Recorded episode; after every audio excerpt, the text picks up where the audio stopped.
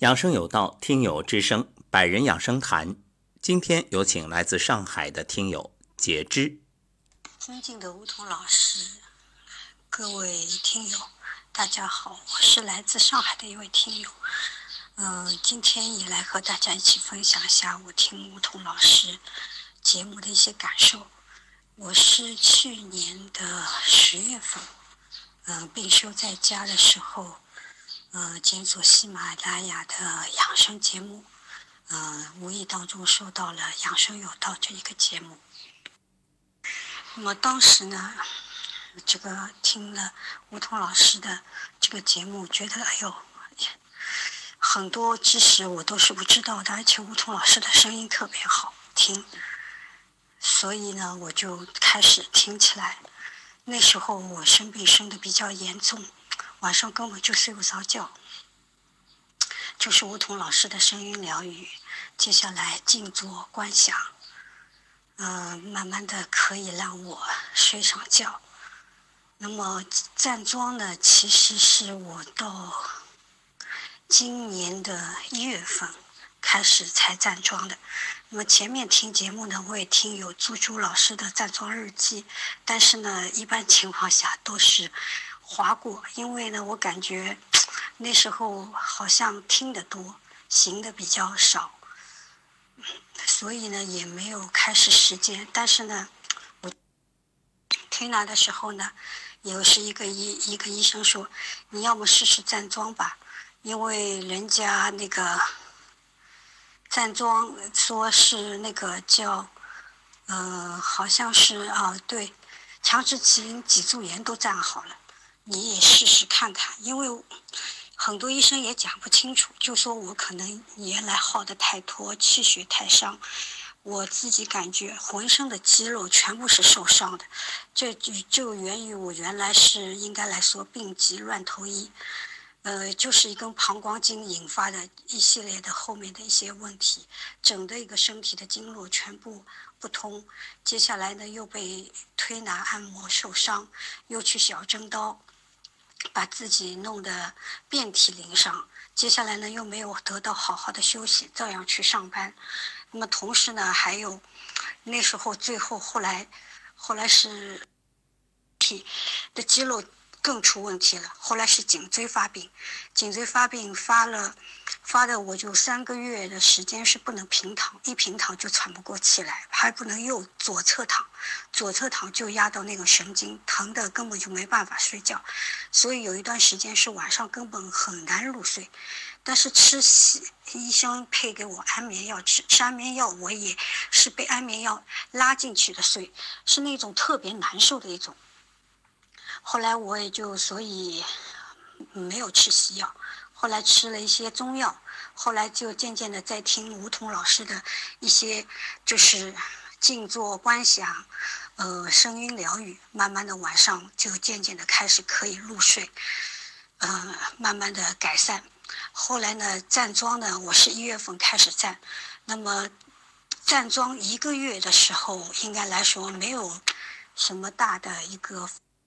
但是明显感觉自己呢，精神会在慢慢的好，而且站桩以后最大的体会对我而言是，我觉得晚上睡觉的质量开始在改善。原来是睡两个小时，睡一个小时就要醒一醒，那么现现在有一段时间好的话，一个晚上醒一次也有，或者醒两次。呃，而且那么站了第二个月的时候。呃，这个我觉得特别奇怪的是，开始我的身体开始就颤抖起来，各种姿势的抖，而且呢，骨骼开始咯噔咯噔的发响。有一次呢，骨头响的特别厉害，这个气冲到那骨头的时候，骨头就咔嗒一响，一响以后，哎，我就就不能走路了。后来我又到医院去。去正了一下骨，那么当然呢，医生还是也建议我站桩。接下来呢，就像吴桐老师说的，你所有的这些病，虚寒有关。这个我的身体可能是太虚了，也太寒了，这个寒湿太重。呃，这个我感觉听吴桐老师的这个，呃，声音疗愈也好，画中医也好，还是晨光心语。我感觉这个应该来说是觉知。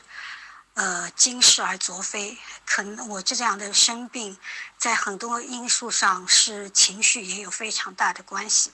这个现在的人都是情绪病，我觉得也是。回顾自己过去，还有一些不良的生活习惯，一直穿高跟鞋穿了二十多年，而且喜欢一年四季穿裙子。接下来，呃。我这人又非常的好强，喜欢追求完美，凡事都要尽心尽力，所以，所以觉得有的时候可能就是因为操心操的太多，这个，呃，这就是思虑减少，对孩子的教育同样也是，原来是我自己感觉我特别喜欢追求完美，总希望自己的孩子也是非常一个优秀的人。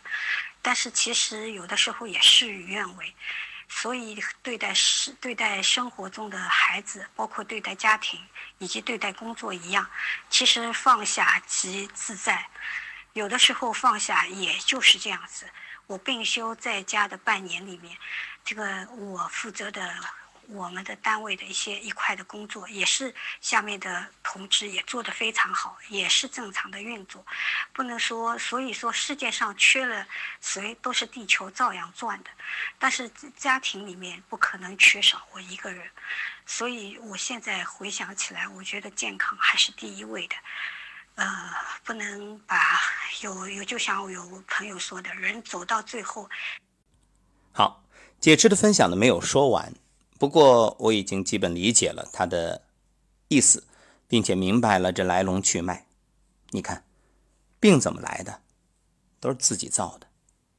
所以，我们常说一句话：“秋后算账啊，出来混，总是要还的。”所以，像解之说的这种情况就非常有代表性，很多人都是这种状况。年轻的时候不懂，无知者无畏，一味的好，或者呢？就是完美主义，强迫自己一定要怎样怎样，或者为工作，或者可能是各种呃消遣。但问题是你对身体所做的，身体一笔一画的都给你记着账呢，秋后算账。所以你看，现在出现的种种，都是当初种下的因啊。